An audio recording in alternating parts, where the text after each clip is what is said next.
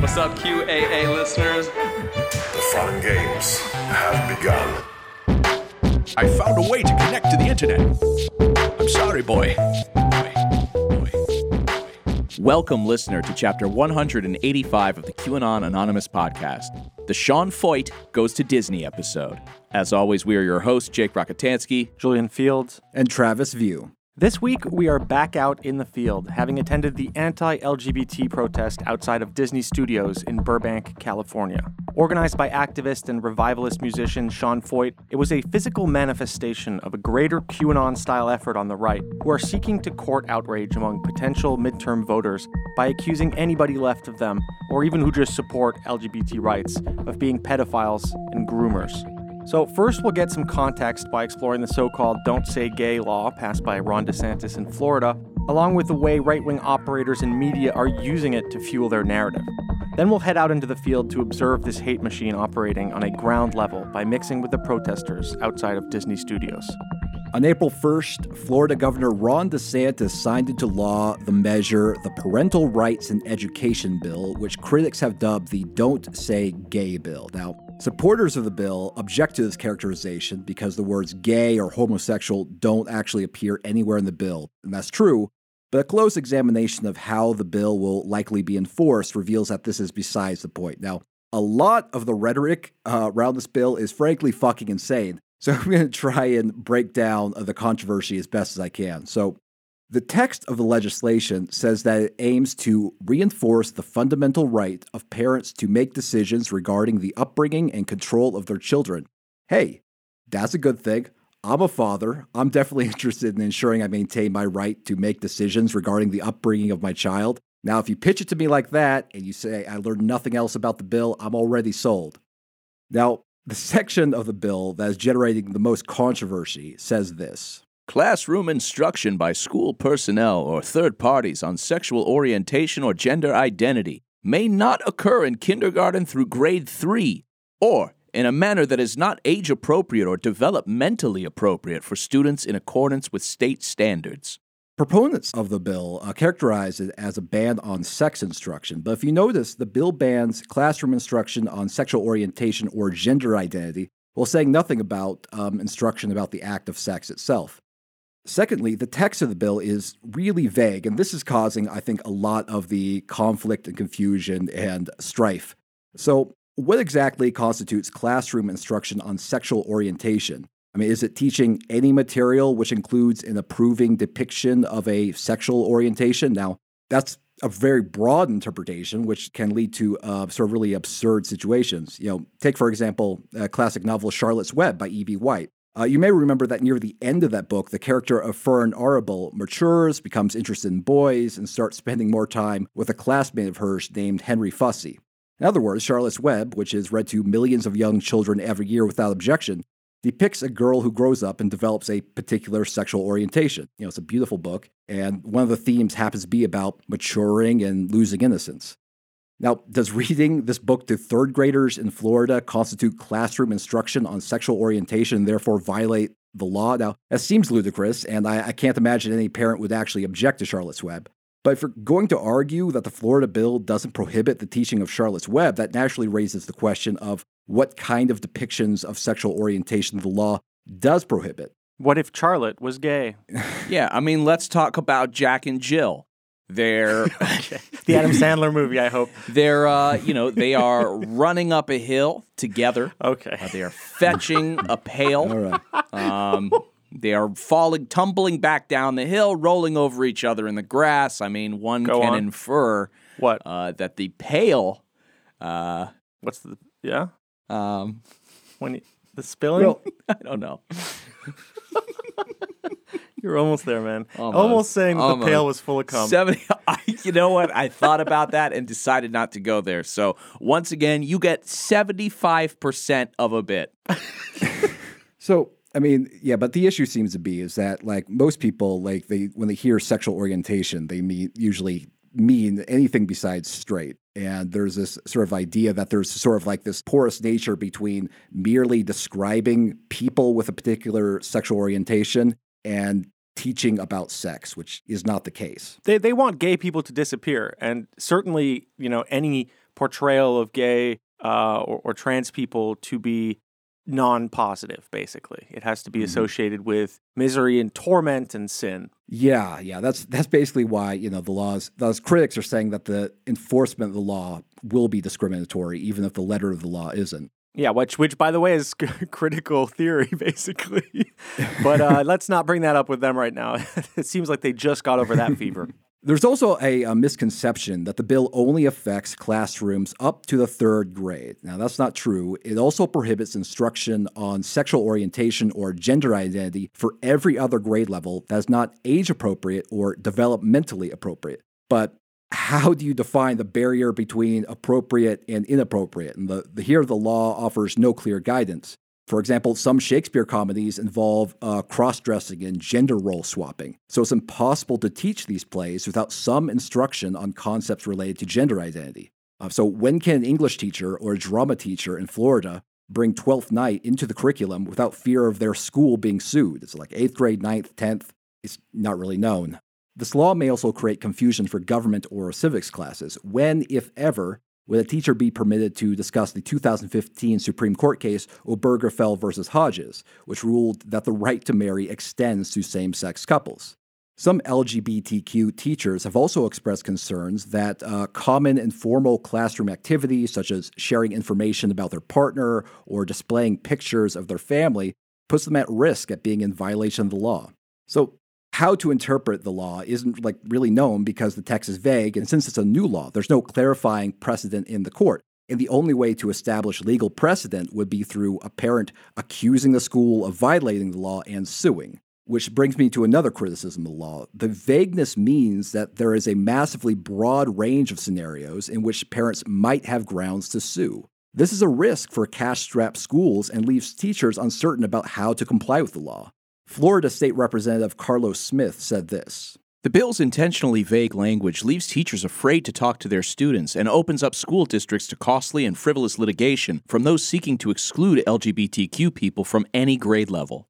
So, the criticisms are essentially that the law is so vague that the barriers of what is permitted or not are unclear. It affects every grade level, not just the youngest students. It puts schools under heightened risk of frivolous lawsuits due to the law's vagueness. It has a profound chilling effect on what teachers talk about in a way that doesn't actually protect or help students. And despite the fact that the law doesn't mention homosexuality or transsexuality specifically, in practice, it will only target depictions of marginalized gender and sexual identities, thus negatively affecting the well being of some students. You may notice that none of these criticisms involve insisting that teachers should teach kindergartners about sex and then hide this instruction from the children's parents. Some supporters of the bill seem to be under the impression that the bill merely bans sex instruction for five to eight year olds. That is not true. And one of the reasons we know that's not true is that Florida lawmakers rejected efforts to turn the measure into a straightforward prohibition on sex education in the early grades. While the bill was being developed, a Republican Florida legislator, Senator Jeff Brandes, offered an amendment to the bill so that it specifically banned instruction on human sexuality and sexual activity rather than sexual orientation. Here's what Brandes said about the amendment and why he couldn't support the bill during a meeting of the Florida Senate Appropriations Committee. I think the that we can all agree, everybody on this panel can agree, that sensitive subjects between kindergartners and third graders should be best handled at home. I think we can all all agree. And then the question for the faith-based community is then can we modify the language to accomplish those goals, um, and and ensure that we're not we're not hurting our neighbors? Can we can we find a way to modify the language in such a way that our neighbors in this room don't feel harmed? We have the opportunity to soften this, to accomplish both goals, to ensure that these conversations are had at home, and also to not impact our neighbors in the way that today you've seen them impacted. I hope we can find a way forward here. I have to believe that we can. I'm not going to support the bill today in hopes that we can find a way to love our neighbors before this gets to the floor. Wow, I bet he got just like uh, kicked right out of town. Yeah. he's like he's talking to Floridians, and he's you can you could tell he's just bracing for a punch. You know, he's like, oh, "You're not gonna like this," but what you're doing is hateful and maybe we could just shift it so it's what your stated goal is accomplished. yeah, yeah, that's the thing. I mean, th- this man is a Republican father of four, and he's basically telling what he what he called the faith-based community. It's like, hey, let's do what you say you want to do without basically hurting the people of the state. And yeah, I mean that the Brandes Amendment uh, was actually endorsed by one of the bill's most vocal critics in the legislature. That's uh, Democratic Representative Carlos Smith, who said this. For those who are pushing a bill like this because they want to restrict what they consider to be inappropriate sexual education topics in kindergarten through third grade, this amendment actually does that and takes the bill from being about prohibiting conversations or instruction toward a group of people, LGBTQ people, and erasing our identities and our visibility in public schools. It just makes it a bill about restricting sex ed for lower grade levels. Senator Dennis Baxley, the main sponsor of the bill, encouraged his fellow legislators to reject the bipartisan amendment by saying this. Uh, I would uh, kindly ask you to uh, vote against this amendment. I consider it an unfriendly amendment from a very friendly person that would significantly gut the effort of this bill. Thank you. Piece of shit. I know. Again, this is Slime this is what you said you, we wanted. Yeah, and it was wound up being rejected by the Florida legislature. And I think that's this is I mean kind of crazy and worth emphasizing. There was an opportunity to amend the legislation so that merely prohibited sex education for the youngest Florida students. And that amendment, which would have helped avoid much of the strife we're seeing right now and was supported by even critics of the, the law as it was passed, it was rejected, which indicates, I think, that the legislation is actually about much more than just that. Yeah, and you know, uh, obviously, learning about this context really emphasizes for me how different the messaging was uh, from the people protesting outside of Disney. I mean, it, it has nothing to do with this. It is wild. Yes, supporters of the Parent Rights and Education Bill frequently respond to these criticisms by accusing the critics of being pedophiles and or child groomers. And this smear is it's not it's not limited to just like anonymous Twitter accounts with groypers or glowing eyes in the, the profile pictures. Governor DeSantis himself said in an interview with Tucker Carlson that critics of the bill just want to sexualize children. They have to lie because if they admitted what they were really for, sexualizing kindergartners and first graders, they know that would not fly with the public. Good stuff, like where the discourse is going. Yeah. accusation that opponents of the bill are child groomers was even pushed by uh, Christina Pushaw, the spokesperson for Governor DeSantis, in a pair of tweets. The bill that liberals inaccurately call, quote, don't say gay, would be more accurately described as an anti grooming bill. If you're against the anti grooming bill, you are probably a groomer, or at least you don't denounce the grooming of four to eight year old children. Silence is complicity. This is how it works, Democrats, and I didn't make the rules. Oh my god.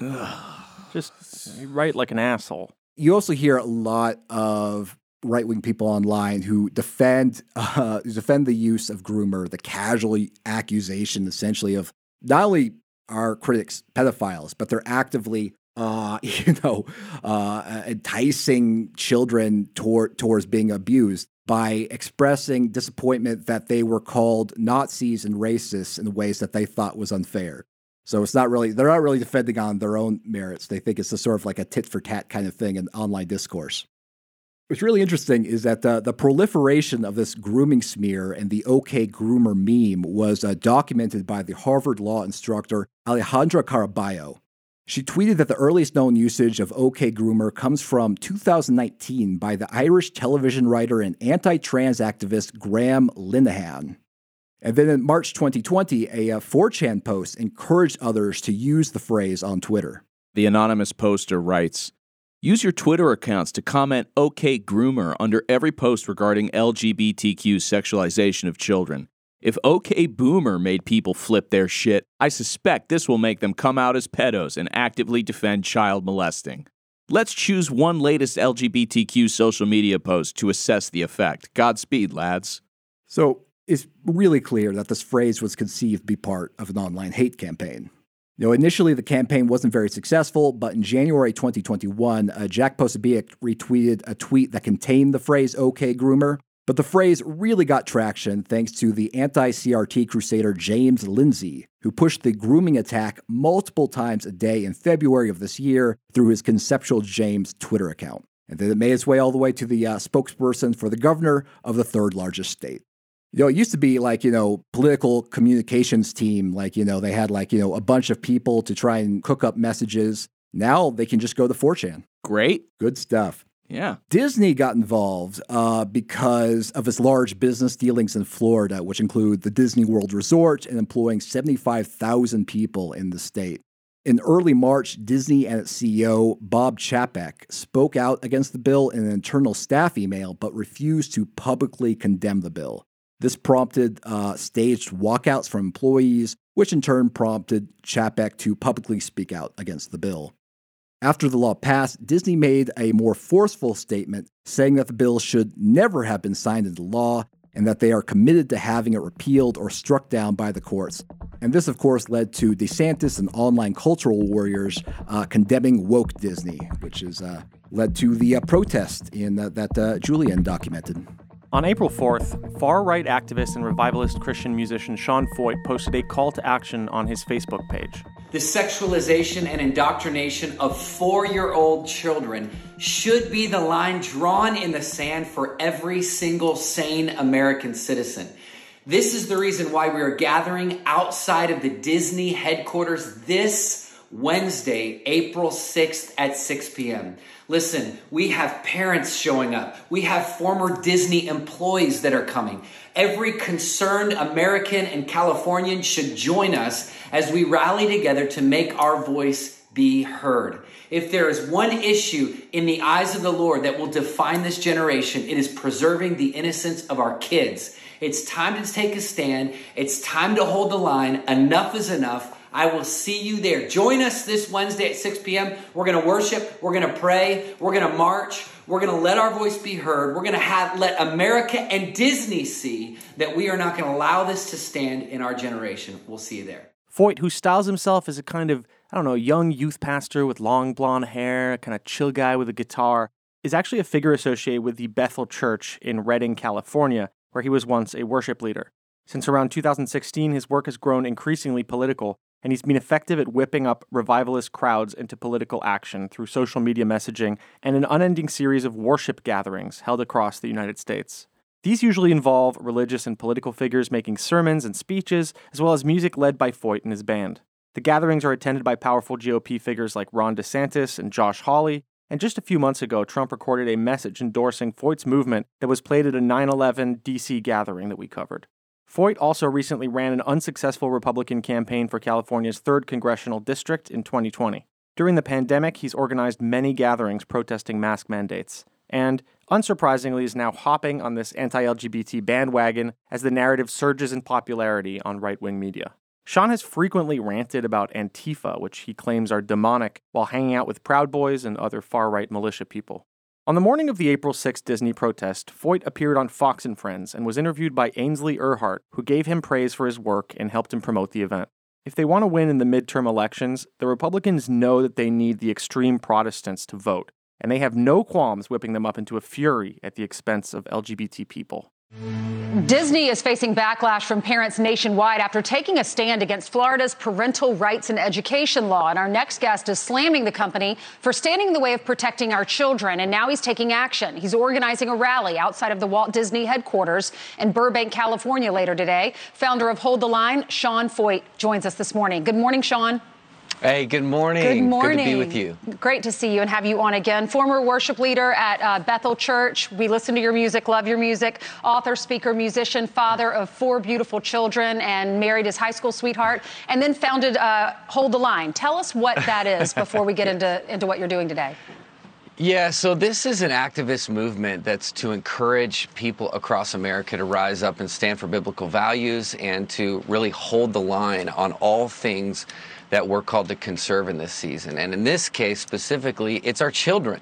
Oh, oh God! You don't like the nice description of his lifestyle? Yeah, I don't love like the the really nice tee up that he got. Yeah, love your music, worship at your church all the time. Wow, um, your wow. beautiful children. You children, married your high school beautiful sweetheart. high school sweetheart. Not a gay. woman, a woman, not gay. You're not gay, God.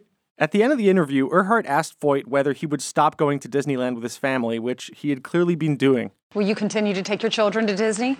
You know, I, me and my wife were talking about that last night, you know, preparing for this segment. And I, we have to draw a line in the sand. I, I don't think we're going to do it right now, not until we see them significantly change their ways. I mean, I can't get up here and host this thing in one sense and then not not show it with my own family. Sean, thank you so much. God bless you. Thank you. You're Thanks for having me welcome. on. You're welcome. So yeah, I mean, Fox is just literally just Oh, just- fully activist uh, in this matter. Yeah, 100%. He didn't even say God bless you back to her. So rude. This is totally rude. And this is fucked. Like, so, so his four beautiful children uh, can't enjoy the fruit of their father's grifting and all the money that he's making by, you know, multiple trips a year to Disneyland. Like, that is so fucked and unfair to them. Yeah, Oh, well. so messed up. You know, maybe he can keep them in certain sections of the park. You know, maybe not. It's a small world, but um, you know, Peter Pan. Okay, You know he's gonna go, but he's just gonna be dressed as like Goofy. Yeah, of course. His whole family will be dressed. It'll be yeah. It'll be he's goofy, um, Yeah, and Goof his Troop. wife. His wife will be Snow White, and the children will be four of the seven dwarfs. I really hope no one recognizes me. I just needed one more ride around the Peter Pan thing. Know who I think is actually behind this whole campaign? Knott's Berry Farm. So, as a result of all this, a little past 6 p.m. on Wednesday, April 6th, I found myself walking up to the protest at Disney Studios in Burbank. The sun was beginning to set behind Sean Feucht and his band as they prepared to play on a small stage set up on the back of a sizable flatbed truck. A crowd of around 150 people milled about on the sidewalk. They were of all ages and racial backgrounds. Lots of children. Bullhorns. Signs everywhere. Disney is not the parent. Arrest pedophiles. Okay, groomer. Fuck Pedalwood. Disney stop sexualizing our kids. Go woke, go broke. Disney is demonic. A few mainstream media outlets roamed the periphery, carrying out interviews. Several red pilled content creators were also present, but they were hard to distinguish from attendees, many of whom were also recording everything. Feucht and the band got started. We call for every wall of perversion to come down in Jesus' name. We call for every wall to strip the innocence of our kids to come down. God, we pray that you would expose Disney for what it is.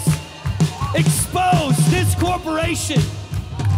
Bring everything that's been hidden into the light. Surprisingly good sound quality for a street setup uh, on a flatbed like that. He Yeah, I mean, he is- must do this quite a bit. Kind of what he does. a little later, Feucht's right hand man, Pastor Jay Koopman, defined the gathering a little more honestly. People were in attendance because they believed homosexuality was inherently evil and wrong. Up on this stage, we have representations from all sorts of life. You got somebody that came through from same sex attraction. You got a Disney employee. You've got pastors. You got a young man that was born in a lesbian household, was raised the wrong way, but Jesus got a hold of his life. Are you hearing me right now? You've got worship leaders up here, okay? Are you hearing me? I believe that we are standing in the gap, that we can pray a prayer right now, that we can pray a prayer that the LGBT can be saved and delivered, that Disneyland can have an encounter with the Holy Spirit. Are you with me right now? That the government can be changed. But I don't know about you. I want to see God. Can we pray? Lift up your hands. Lift them up. Come on, cry out. Jesus, we pray right now. Come on, pray, pray, pray. Just a, a nightmare of hatred. Yeah, and it this is felt unreal. so fucking bad being there. It's just just the worst. It is like insane that like Fox News endorsed this like Westboro Baptist Church level hate rally. Yeah. Also, this is so different from, you know, a handful of the sort of Save the Children rallies that we attended where there was tons of LGBTQ. Well, not tons, Yeah, but, but there, there was, was, there yeah. was there was a, a noticeable representation of LGBTQ people at these rallies, and that that, that wasn't a, a problem. No. as long as they all believed that you know Hillary Clinton is is a tunneling pedophile, children. Yeah, No, I- they would still be like, we need to basically take care of the pedophile problem inside LGBT, you know, kind of thing. Like, but they're accepted uh, at most of these Q rallies. They're accepted in their identity as as gay. They don't have to hear speeches like this usually. Yeah, yeah, from yeah. the stage. It's uh, that is very different. This is a way more profoundly um, homophobic and anti-LGBT uh, kind of rally. Directly after this, Koopman handed the mic to a young man named Ross, who explained how terrible it was that his parents were gay. Listen, I never had a father for my entire life. Never knew a father, never, had a father's embrace, a father's hug, a father's kiss, a father's confidence. Never. Why? I was born by artificial insemination. I grew up in a lesbian household. I had two moms. Never had a father in my entire life. And so I'm here to share tonight. We're not just here for a side issue. We're not just here for some small little thing just to look cool and look good. I'm here to share that this is vital for America in this season. And if we don't take a stand now, we might as well pack it up and go home. Because here's the truth because I didn't have a father, it led me to a lot of dark places. It led me to anxiety. It led me to hopelessness, to loneliness, to no purpose, no identity. I looked to the world to tell me what my value was. I looked to the world to tell me what my worth was. Oh man, just just uh, demented stuff. Um, and I would argue the- that, yeah. that he looks neither good or cool. No, no, no, no. Doesn't look good or cool. And he looks like, I mean, honestly, his vibe was really menacing. There was something Yeah. just heavy about his, uh, his kind of, like, I don't know, look in his eyes and stuff. Like something's off with this young man. And, um, I'm, you know, I'm not surprised that, you know, he's instrumentalized this, um, having two moms into, you know, just this, uh, hate speech.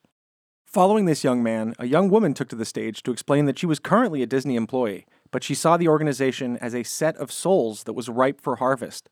Unfortunately, she was also pretty nervous, so she keeps kind of mixing up her terms. I've worked for Disney since 2001, and it has always been a harvest field, and that field is ripe for harvest. So, what are they trying to do? They're trying to tell all of the lions that are being raised in the sheep that they're little sheepish lions. But it, you know what?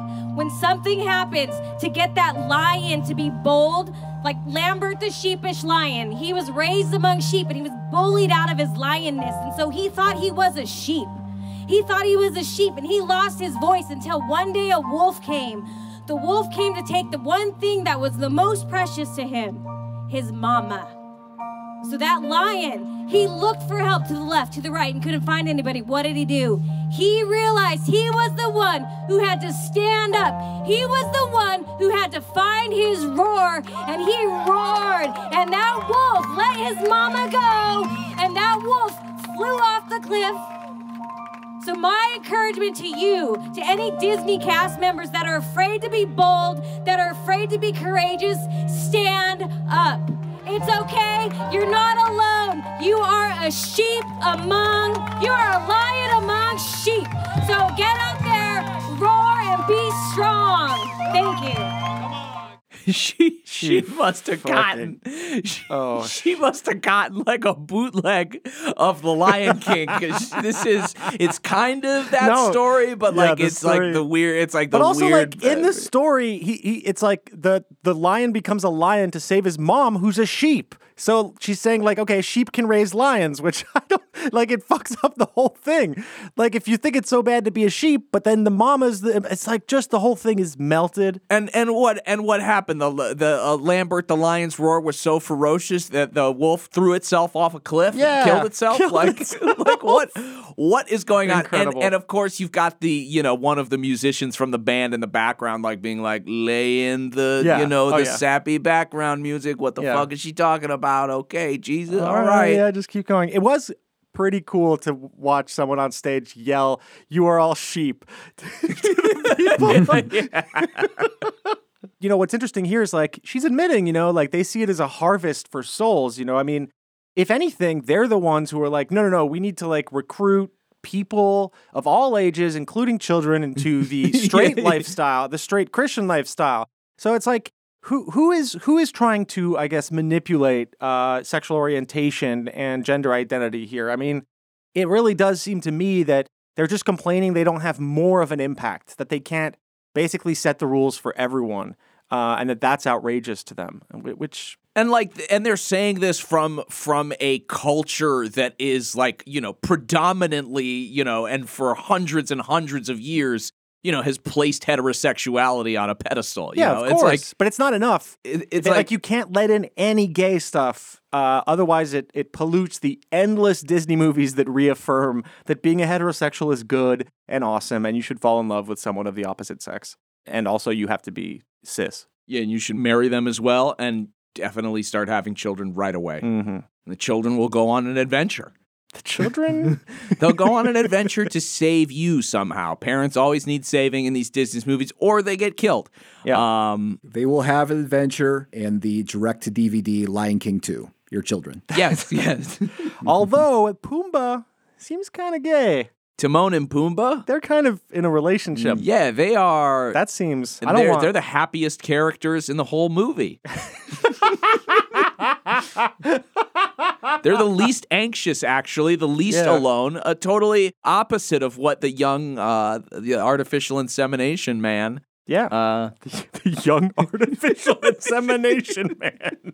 Well, the way he the way he got up on stage and said it, he he might as well have been like, "I was created in a laboratory." You know, it's like Jesus Yeah. Christ, man.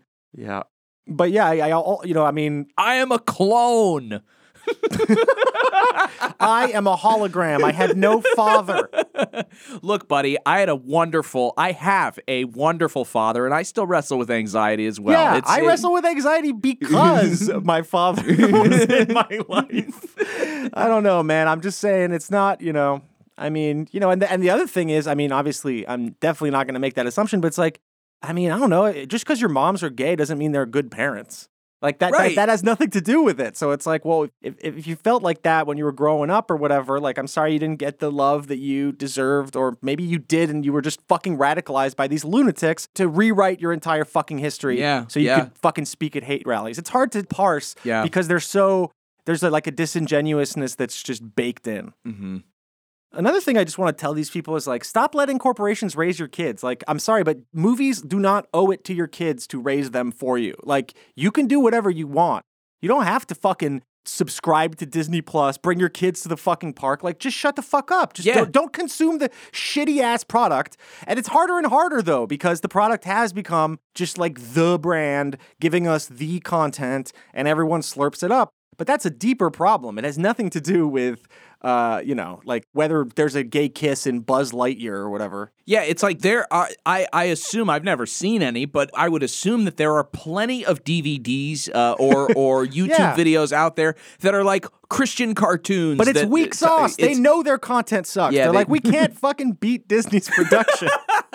that is so true. It's like you know the kid goes to school and the, and everybody's talking about Iron Man. They're talking about Hulk. Yeah. You know they're talking about Captain America, Yeah, Spider Man, they're all that like, stuff. Mom, mom, I want to go see Spider Man, but we have a Lambert the Lion at home. Yeah, exactly. And the kids, yeah, the kids like I can't, I don't fit in with the other kids. They're talking about these other heroes, and I got this like weird lion with a sheep mom, and uh, yeah, I- I think part of the issue is that uh, conservatives felt like historically they could count on Disney to um, basically uphold their vision of the culture, like be in their in their uh, side of the ring for the culture war. I mean, Walt Disney literally went to the uh, HUAC, the uh, House Un-American uh, Activities Committee, and accused his own employees of being communists because they went on strike.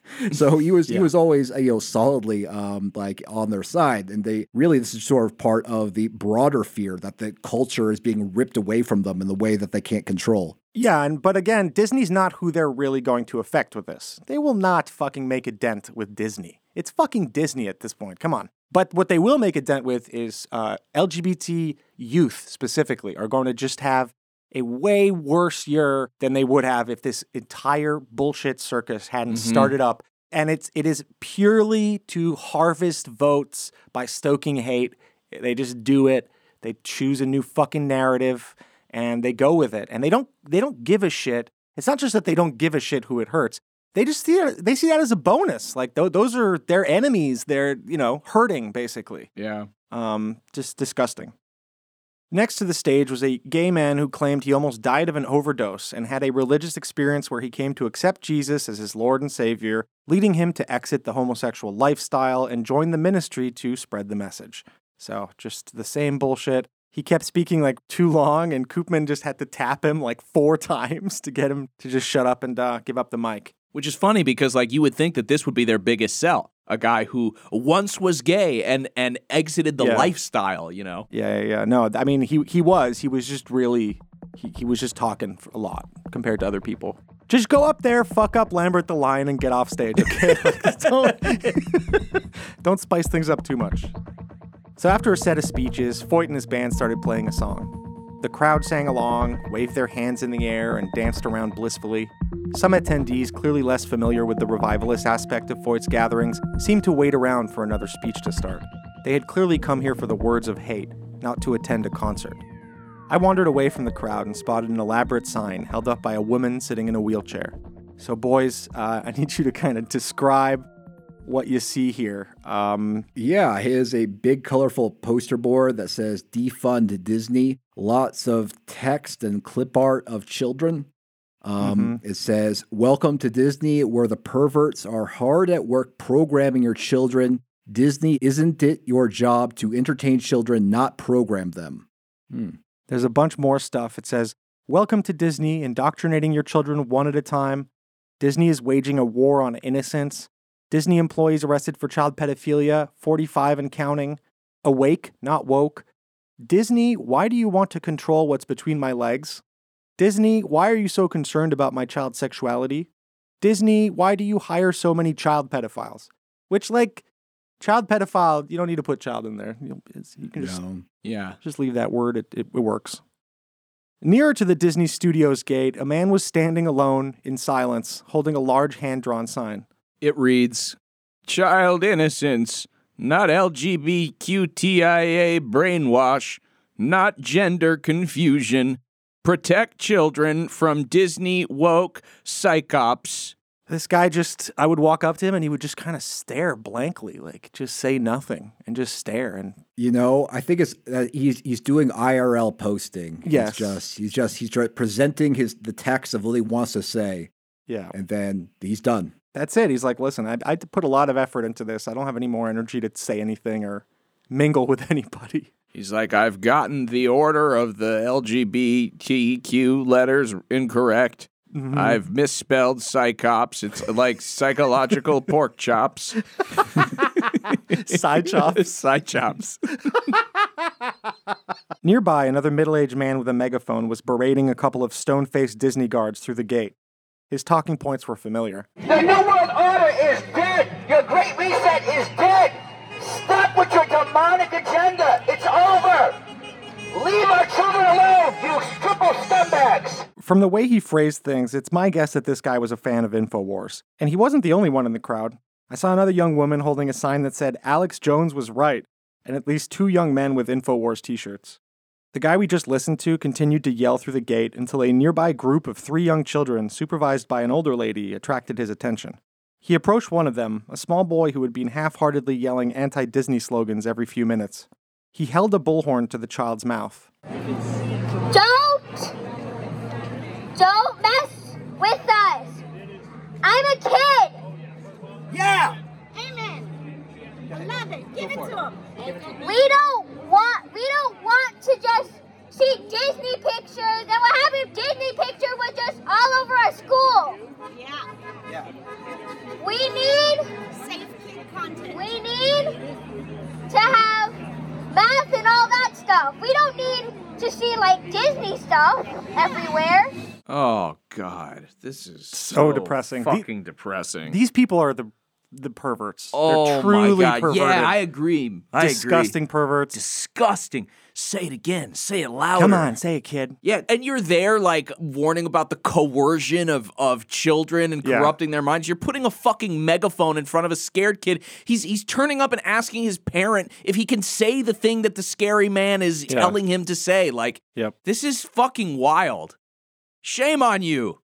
The man was disappointed in the performance, so he shook the kid's hand and wandered off.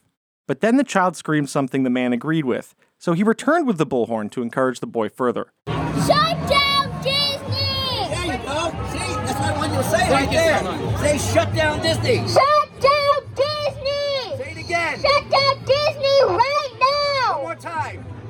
Shut down Disney! All right. Parents had enough! Yeah! You hear that, you cretins? That's from a little child who's saying, shut down Disney. The parents had enough. He's telling you. This is a, a smart little boy here is telling you that you pedophiles, I've had enough.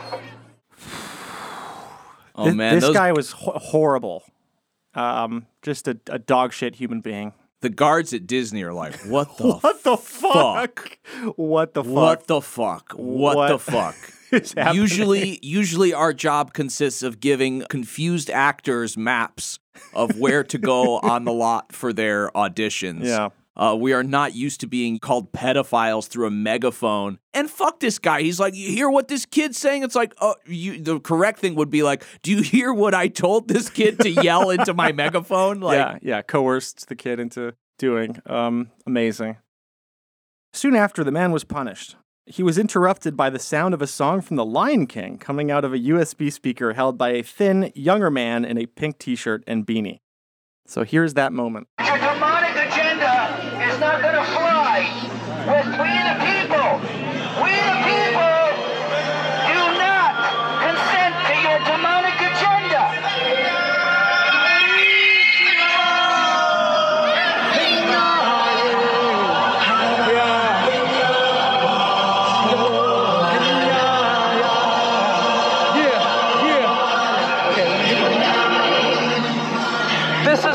Africa, Disney.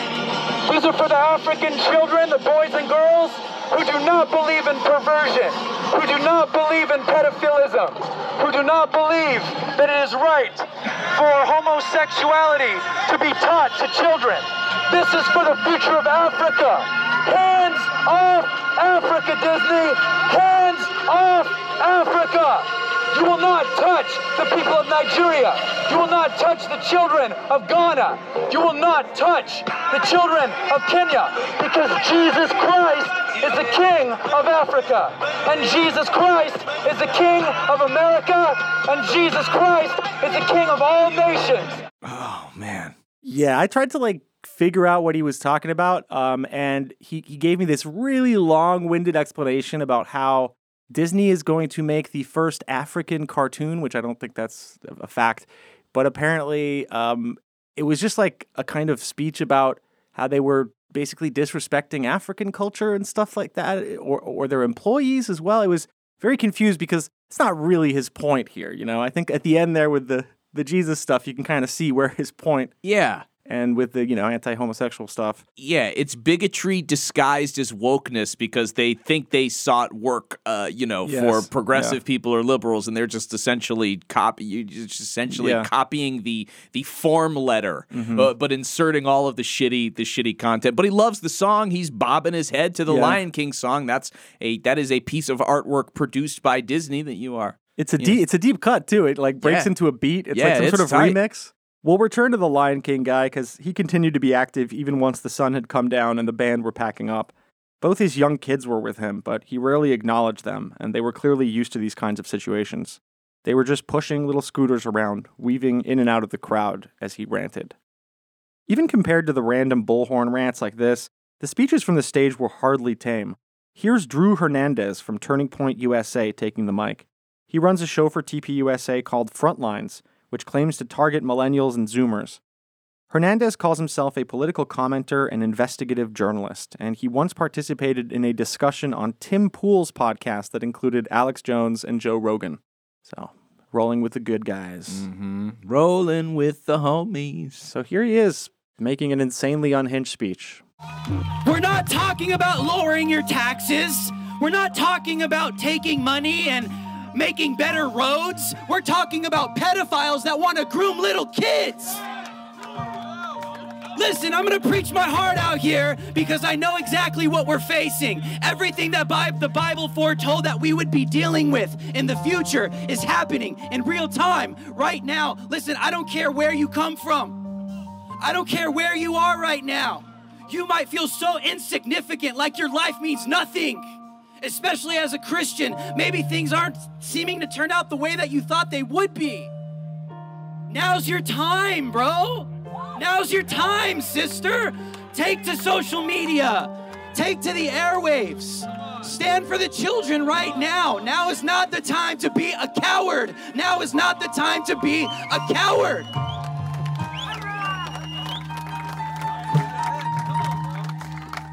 And I'm going to leave you guys with this one thing, with this one thing alone. Jesus made it very clear this is the God that I serve. if anybody causes one of these little ones that believes in me to stumble, let a millstone be tied around their neck and thrown into the ocean. Is that too radical for you? I'm not saying we should go out and start killing people. What I'm saying is have the heart of the lion of Judah and aggressively defend your kids. Yeah, Travis yeah. and I both have our heads in our hands. Yeah. Just uh, we are Lots of good stuff about there. It's like, hey, for, first of all, I love it's like, hey, are you feeling aimless, purposeless, you know, depressed? How about you get angry online and post about the things I'm yelling about right now? Then you'll feel happy and purposeful once again. It's just save the children, but in the absence of the you know the guiding of of the Q drops they it's reverted back to what save the children always was was Mhm. save the children from the devil save the children from gay people uh save the children from uh i don't know Well, the everyone left of me who are all pedophiles. yeah exactly That's literally it. I mean, Yeah, it's, everyone left. It's fucking QAnon. It's amazing. It's so mainstream that the average person who's now whipped up into this probably doesn't even know about QAnon. At one point, a speaker asked any political candidates, including those for local offices and school boards, to raise their hands. There were easily like a half dozen to a dozen of them. The crowd laid hands on them and prayed for them to succeed in attaining political positions. Feucht made his 11 year old daughter say a prayer after he explained to the crowd that her generation was under assault, but that they would be the ones to, quote, crush the head of the serpent. The LAPD presence was minimal, and they never intervened, in stark contrast to the recent massive police turnout and aggressive intervention during the scientist led protest addressing lack of governmental action in regards to climate change. They really laid into those people, and they had way more cops. Pastor Jay Koopman went as far as to explain to the crowd that the police should be praised because they, quote, have our back. At the time, I didn't know it, but a star made an appearance. Disney actor Taylor Dooley, who has been in multiple movie projects like 2005's The Adventures of Shark Boy and Lava Girl, and 2020's We Can Be Heroes. She later made a long Instagram post to her 316,000 subscribers, doubling down on her beliefs and support for the Feucht Disney protest. Here's how she concluded it. The truth is, I love Disney. I just took my family to Disneyland for my son's birthday back in November. But their latest move seeks to sexualize and indoctrinate our children, and that is not okay with me and parents all over the world. I am praying that they have a change of heart. But in the meantime, I can no longer support them for my children. Lava Girl is pilled. Sorry, folks. Maybe they could put together like a full pilled like variant of the MCU. Hmm. Yeah, All the just- superheroes that that turned into QAnon supporters Yeah, it's like Disney. Di- Disney pilled. Uh, so- Disney Plus, a separate app. Uh, you know, I di- see, dude, you're getting on board with me. Yeah. I'm saying these folks already live in an alternate universe. We need to create one Again, for again them. with a hologram storm. we need a hologram He's obsessed storm. with it. Uh, we do. We Jake is ho- waiting for the hologram storm, like QAnon is waiting for the actual storm. yeah, we just we just wait. need we just need to sequester them in Okay. in a reality shape to their right. liking so they they can feel like they won and they just stop bothering everybody else. Okay, so imprison them in a false. A, a prison that they love. It's a good it- this is a good matrix. This is a good matrix that they won't reject, you know what I mean? I They- still think it's a good idea. At this point, it was a recurring theme, you know, just like I love Disney, I go there all the time, I give them all my money, but like this is too much. Everybody there seemed to have attended Disney frequently. Pastor Jay Koopman even explained that he was an annual pass holder. You know, being a young parent, having two beautiful daughters, can I just be honest? My wife and I live in Orange County, and one of the things that we love to do since our baby was born was to take them to Disneyland. Do we got anybody in here that would go to Disneyland? Can I just be real with you? We have annual passes to Disneyland. Matter of fact, me and my church, because it was a fun thing to do, we would go and fellowship at Disneyland. Anybody know what I'm talking about? But we can't just stand out here and sing. We've got to take action. So I am commissioning and asking all of you to not renew your Disneyland account. We will not go back. They will not get our money. They will not get our time. We will not support something that's going to come against our children. There is nobody in hell that will ever try to sexualize my children, your children. Stand with me. Are you with me right now? I want you to end your account. I want you to write emails. I want you to counsel Disney in the name of Jesus. Come on, shout. Cancel Disney in the name of Jesus. Yeah, I will say, pretty weak uh, to claim that you're not going to let your your annual pass uh, renew uh, in you know April of the year. That gives you you know that gives you at least you know eight more months uh, to Uh-huh. be able to, Yeah, uh, okay. in good conscience, uh, attend Disneyland with your family. Jake is doing the math. He has a Venn diagram out. He's got a, a, a Gantt chart. Yeah, no, I, I thought it was a, a pretty funny touch that that just kept being a recurring thing. But also, he mentioned like we used to go with my church to Disney to fellowship.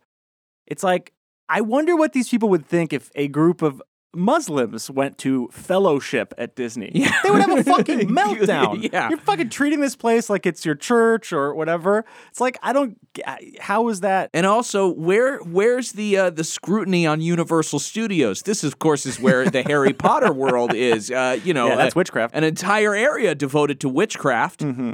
What's going on? Speaking of witchcraft, Shiva Bagheri was also in attendance, a far right activist often seen at this type of Southern California event. She's currently running for city council in Beverly Hills. She, she's the one I, I posted uh, Oh yeah, that picture of Oh, her yeah. where she says, uh, A crime happens here in Beverly Hills almost every week, which I thought was just very funny. But yeah, here she is talking to a right wing streamer. You know what? I used to watch Disney shows, but you know what's kind of crazy is the veils being lifted. I realized that Disney's always been about witchcraft. I mean, look at the mouse has got a witch hat. It's all about magic, you know? And instead of God, they're like, oh, it's magic. You know what I mean? And then you look at like, oh, it's all about being pretty and they're young and then they marry a prince and it's like, oh, you got to be so beautiful and it's eh, like it's so shallow. It's really shallow. They're teaching our kids to be shallow, and uh, the message is really not a good message. You know what I mean? I want my kid to love everybody, regardless of what they look like on the outside. You know, and we're supposed to love our neighbors as ourselves. I think we should go back to the Ten Commandments. Imagine if we went by, back by the Ten Commandments and we all thought that way. There's one God. We don't have these false gods like these celebrities, these spirit cooking celebrities, because you know that they're a bunch of spirit cooking Luciferians. And we got to keep it real. People think I'm crazy, but look into it yourself. Oh yeah, there's that cute That stuff. Beverly Yeah. Pills. Now we're talking. Um, Beverly Pills. Beverly Pills. Shiva would later be seen ranting against the Luciferian globalists and telling them to cough up the demons possessing them. All of this through a megaphone that had an InfoWars sticker on it. Another figure present, Brina Makovka, who was a J6 participant and has ties to far right activism and violence in the Southern California area. And thank you to Vishal Singh for sharing this information with me. So at the time, I didn't really know who she was. I just thought of her as a woman wearing a t shirt with a giant QR code on it. So uh, I walked up to her and I asked her what it was about. What it leads to is a trail to like one of the, um, you know, one of these national trails. You know, I don't know if you know, but a, a lot of children or one, one of the places in which they're smuggled is from national, like, um, parks. Exactly. Sorry, my hand's all over the. So when you do this and you take a picture of it, it leads to a trail, and then I have on the back. This is the Trail of Death. It's J6 gear. I was in January 6th. Oh, cool. So I was there and I created J6 merch. You can get it on Bonfire. And um, yeah, I'm trying to change the narrative of that whole day. So. At least she's honest. She's like, change listen, the uh, narrative of the day. This is a QR code. I wore to J6. I was there, and it's about the tunnels that they're smuggling children in. And uh, yeah, it leads you right to that trail. It's like it's like it's like yeah, here I on my shirt I have a QR code. Uh, it leads to a gallows. no, it'll help you And- go buy children. This is a location where you can come and purchase your own child. Fantastic, man. I love to do viral marketing. Yeah, she's not only a human post, she's a human hyperlink. She was clearly proud of having attended January 6, but she also went on to explain that there were tunnels in California and Nevada where children were being smuggled. She claimed to have been chased out of the California one by a cop. When I asked her what was happening to the children, she raised her eyebrows and asked me, Where do you think these children are going? I was then told in a very friendly way to do my own research. This was a pattern at the event. You'd hear QAnon claims, but no mention of Q. Everybody seemed to understand that publicly supporting QAnon was a discredit, but they might also have lost their utility for the anonymous poster. After all, their favorite anti LGBT panic was already successfully dominating the entire right wing media sphere. I spotted a figure I recognized Allison Steinberg, aka Allison Wonderland, a makeup artist turned far right activist. She was interviewing people in the crowd. Allison had come a long way since we ran into her in July of 2020 at the first Save the Children rally in LA, where she was wearing a QAnon t shirt and explaining that she was freshly red pilled. Since then, she had gotten involved with the media operation of Jess Weber, a guy with Proud Boy connections who filmed himself at January 6th holding a police riot shield. She had also appeared on InfoWars multiple times and gone viral for harassing a Starbucks employee who asked her to wear a mask in the drive through. I asked her why she was attending the protest. I thought today was particularly important because I personally grew up with Disney and it was a huge part of my life as a child, and it's just sickening to see what is happening with them and the grooming of the children of today. Um, it is something that every parent should be aware of and stand up and fight back about um, because if we don't stop this now, it's just going to continue to go on and get worse. I asked her what she thought Disney should do. I mean, I would hope they would listen. I mean, there's thousands, probably millions of Disney fans out there. Uh, you know, if everyone started voting with their dollar, I think that could have a huge impact. Unfortunately, a lot of people aren't willing to take those uh, steps that I think are necessary to actually make the change. But if Disney really cared, I think they would be listening and, uh, you know, revoke some of these insane stances that they've got. Then I asked her if she felt that the Disney protest was a sign that people were waking up to QAnon and concepts like adrenochrome.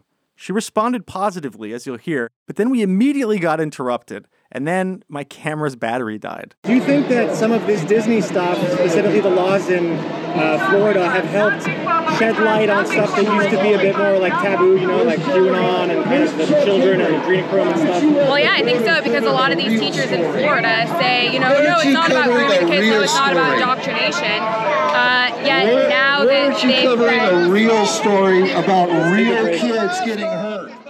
So, yeah, unfortunately, interrupted by a man harassing an NBC4 reporter. I changed my battery as quickly as I could, but the guy kept yelling, and anyway, Allison was now busy interviewing people with her Proud Boy cameraman. I would have to wait for the next event to ask her again. The concert was starting to wind down. Sean Feucht encouraged everybody to gather under the Disney sign to, quote, take a picture for the news. His entourage held up a giant banner that said, hold the line. The crowd started chanting as he raised a guitar in one hand.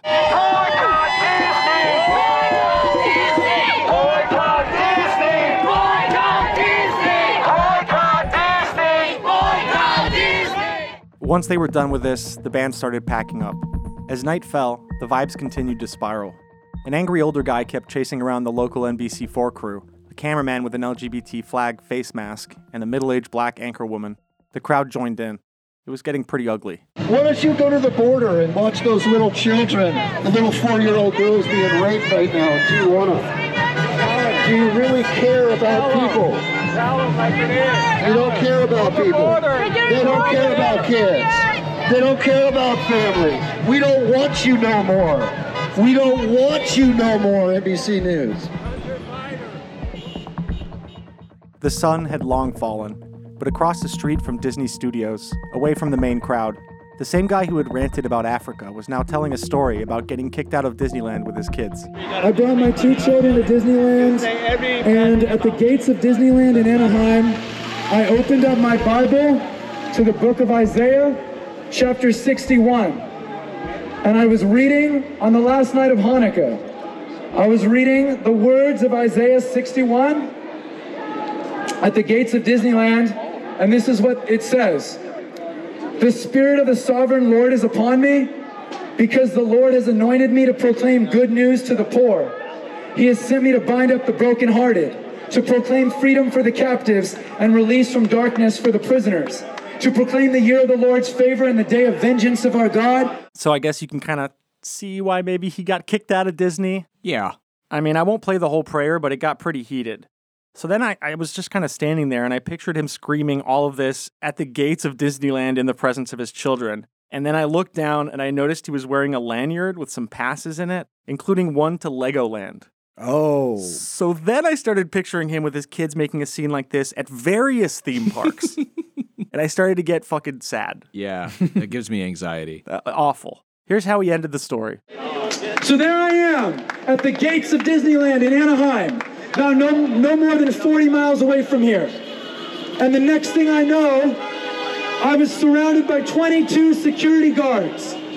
22 security guards for reading the words of the Bible. And they brought two Anaheim police in front of my children. They arrested me at the gates of Disneyland for reading the Bible on the last night of Hanukkah. December 6th, 2021. Since then, the city attorney's office has trumped up the charges against me. Three charges are now against me for reading the Bible at the gates of Disneyland. And now they're taking away my children. And now I'm going to jail. Yeah, sounds like uh, he could uh, write a new book uh, for the Bible, the Book of Josh. You know, where he we pro- proselytizes at the gates of Disneyland, and twenty-two guards, yeah, twenty-two guards appeared from a nearby bush and told him to leave. I wonder. All I mean, it could also. I, I doubt this guy had a mask on, and like at, in December of 2021, they I would I believe that Disneyland had just reopened pretty recently, like uh, trying to figure out what their you know what their flow looked like, you know, sort of uh, Mhm. mid COVID. Yeah. Uh, so you know, maybe it didn't have anything to do with the Bible, bud. Now I'm picturing him getting tossed out by a bunch of uh, like full size yellow Lego men. A bunch of carrot Disney characters pile on. That would have been. it's getting carried out by a bunch of mascots. It's so fucking depressing because his kids were there, like still scooting around him at night, like, and uh, it just fuck. I just, you know, I have a hard time understanding why people, the why Christians are so angry. I mean, is it that after hundreds of years of, you know, enjoying the the comforts of being, you know, the sort of settled reality that things are starting to change and and that terrifies them? Have we always had crazy religious kooks out on the streets, you know, in the Oh, yeah. 1800s and Absolutely. stuff? I mean, it, I mean, Sean Feucht comes from the Azusa revival, which was the idea of bringing uh, the church into the streets. yeah. Yeah, it's a whole lineage. they could have they could have had a nice Wednesday night, but instead they're they're out here. You know, I, I don't know. The guy continued ranting to a thinning crowd. It was night, but he was not done spreading the good word. In this clip, you can hear him address me when he forgets a reference. So I urge you to turn the tables against injustice and how Disney is being used, how is it, how Disney is being used by the devil.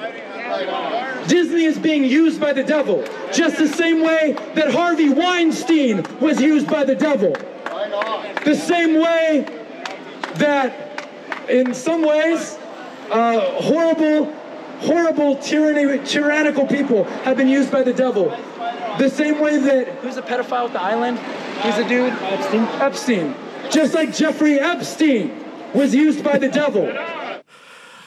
Uh, it felt Oh. really bad to be the guy that gave Yeah. him that. I was just like, I- You know, something similar happened to me once. I was at a, a small John Mayer concert, and it was shortly after he came back from having nodule surgery. And um, he forgot the words to My Body is a Wonderland while he was singing it. And he kind of looked out in the crowd, and there I was, you know, pretty big John Mayer fan, you know, late teens, early 20s. And I was there singing the words, and he got back Wow. on track and Yeah. continued to sing the song. that's so a lot like this. I feel like you and I have a We similar- understand each other. We do. I, Oh, I yeah. yeah, I understand. At this point, I realized I had become some sort of co-pilot for this guy, which was not what I Yeah, yeah, yeah. had set out to do. yeah, definitely. What like you know? Oh, let me just tee this one up for you. A guy yelling into Yeah. a uh, megaphone. Yeah. Hillary Clinton, Barack Obama. I was overcome with a strong urge to leave. This was truly one of the most vile events I had attended. It was also my first time out in the field again since I returned to the United States. And what a homecoming it was. Sounds awful. So glad I didn't go with you. As I walked back to the car, I checked the time. The entire thing had lasted just a bit over two hours. It had felt a lot longer. It was time for me to go home. Well, thank you for your service, Julian. Yeah. Yeah, seriously. It feels bad. That was, I would have been. That would have been a bad one. For It was me. just so hateful, like just Yeah. awful. Um, so so targeted too. Like Yeah. a lot less I don't know. Like as much as you can argue that there are, um, you know, good vibes or whatever at certain QAnon gatherings because people just want to get together and have fun. Like this was, this felt different, Yeah. darker. I mean, the, the the footage that you have of the guy chasing around the NBC reporter, who, as far as I could tell, is a woman of color from the from the video. Yeah. A- anytime you see somebody chasing somebody and like yelling aggressively at them, and it's not clear whether she had any kind of security with her and is kind of backing away, I just that made that just filled me with like an intense sadness and and fear. Well, it was right in front of the cops, but they didn't do anything. They just watched it happen. You know what's really interesting is I'm surprised that Disney themselves. I mean, these these studios uh, have insane security. I mean, Well, no one went in. That's the thing is like they basically coordinated with the cops and was like, you know, we'll only fill the whole front gate for like a moment for the photo. We'll set up the stage to the side. So they collaborate with the police to make a situation in which it wouldn't make sense for uh, Disney to intervene. And then they That's don't so intervene. insidious. They just they don't intervene. They just let it happen. And and the, of course these people thank the cops for their service as they walk away. They're instructed to by these you know people making sermons on stage and organizing it. So the whole thing, it just felt, um, yeah, just profoundly dispiriting. Hey, vey. Thank you so much for listening to another episode of the QAnon Anonymous podcast. This week, we are very excited because we have an announcement. We are about to launch, fact, the first episode should drop on the 15th of this month of April, a new limited edition mini-series by our very own Travis View. It's called Trickle Down.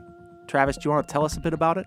Yeah, it's really hyped. So yeah, we wanted to. I mean, we're all going to try and like take a stab at, I guess, taking our own series. And I really excited because it's you know an opportunity to like talk about things that I'm really interested in. I guess my broader sort of interest is in people who are wrong in like really huge ways, just mm-hmm. extremely not correct, not not on the factual route they, they should be on, on.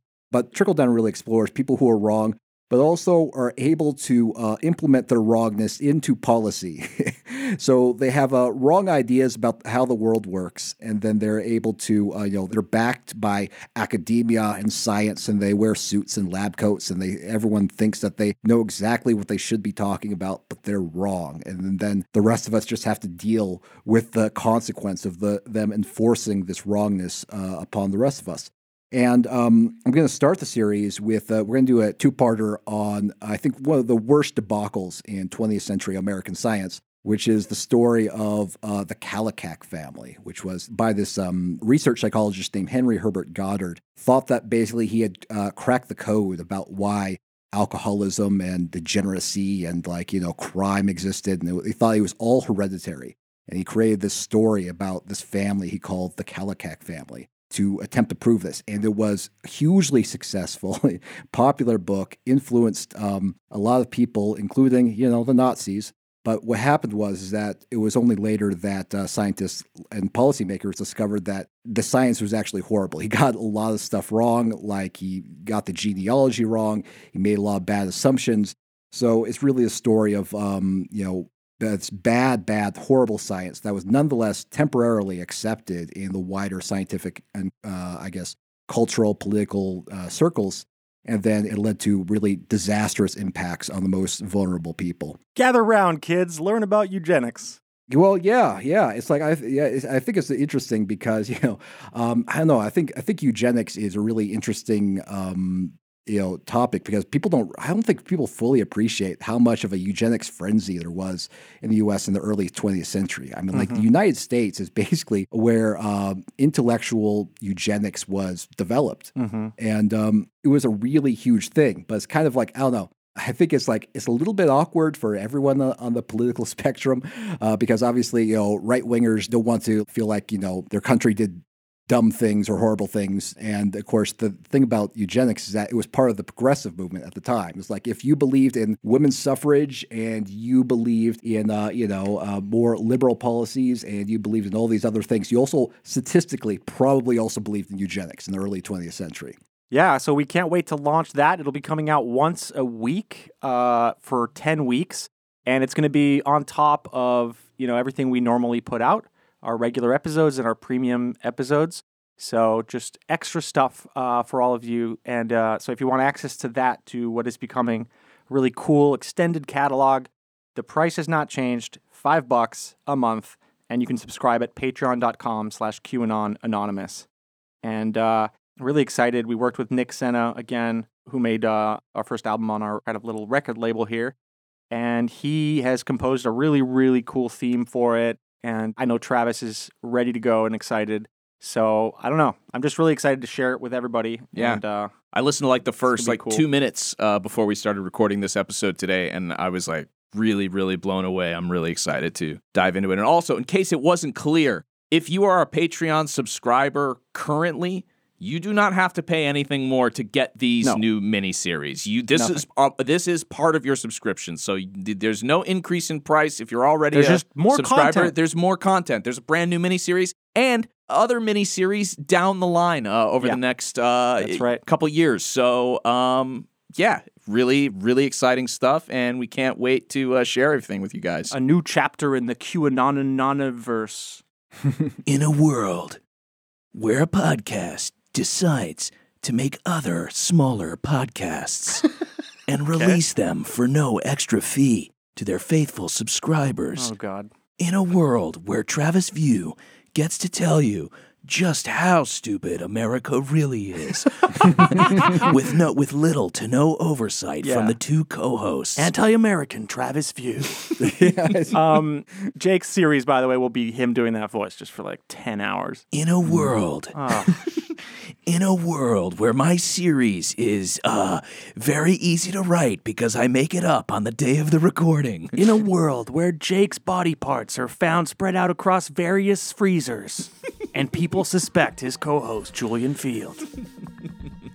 so yeah, thanks for um, subscribing, and uh, you help us stay advertising free and editorially independent.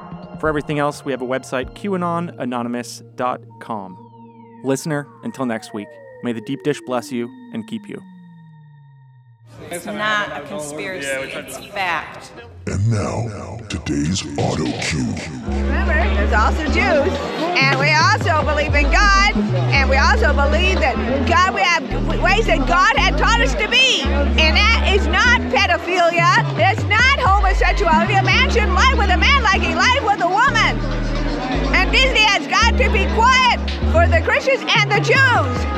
Shema Israel, Adonai Eloheinu, Adonai Echad. Hear, O Israel's one God. God is one. Hey Disney, who did you sell out to? China?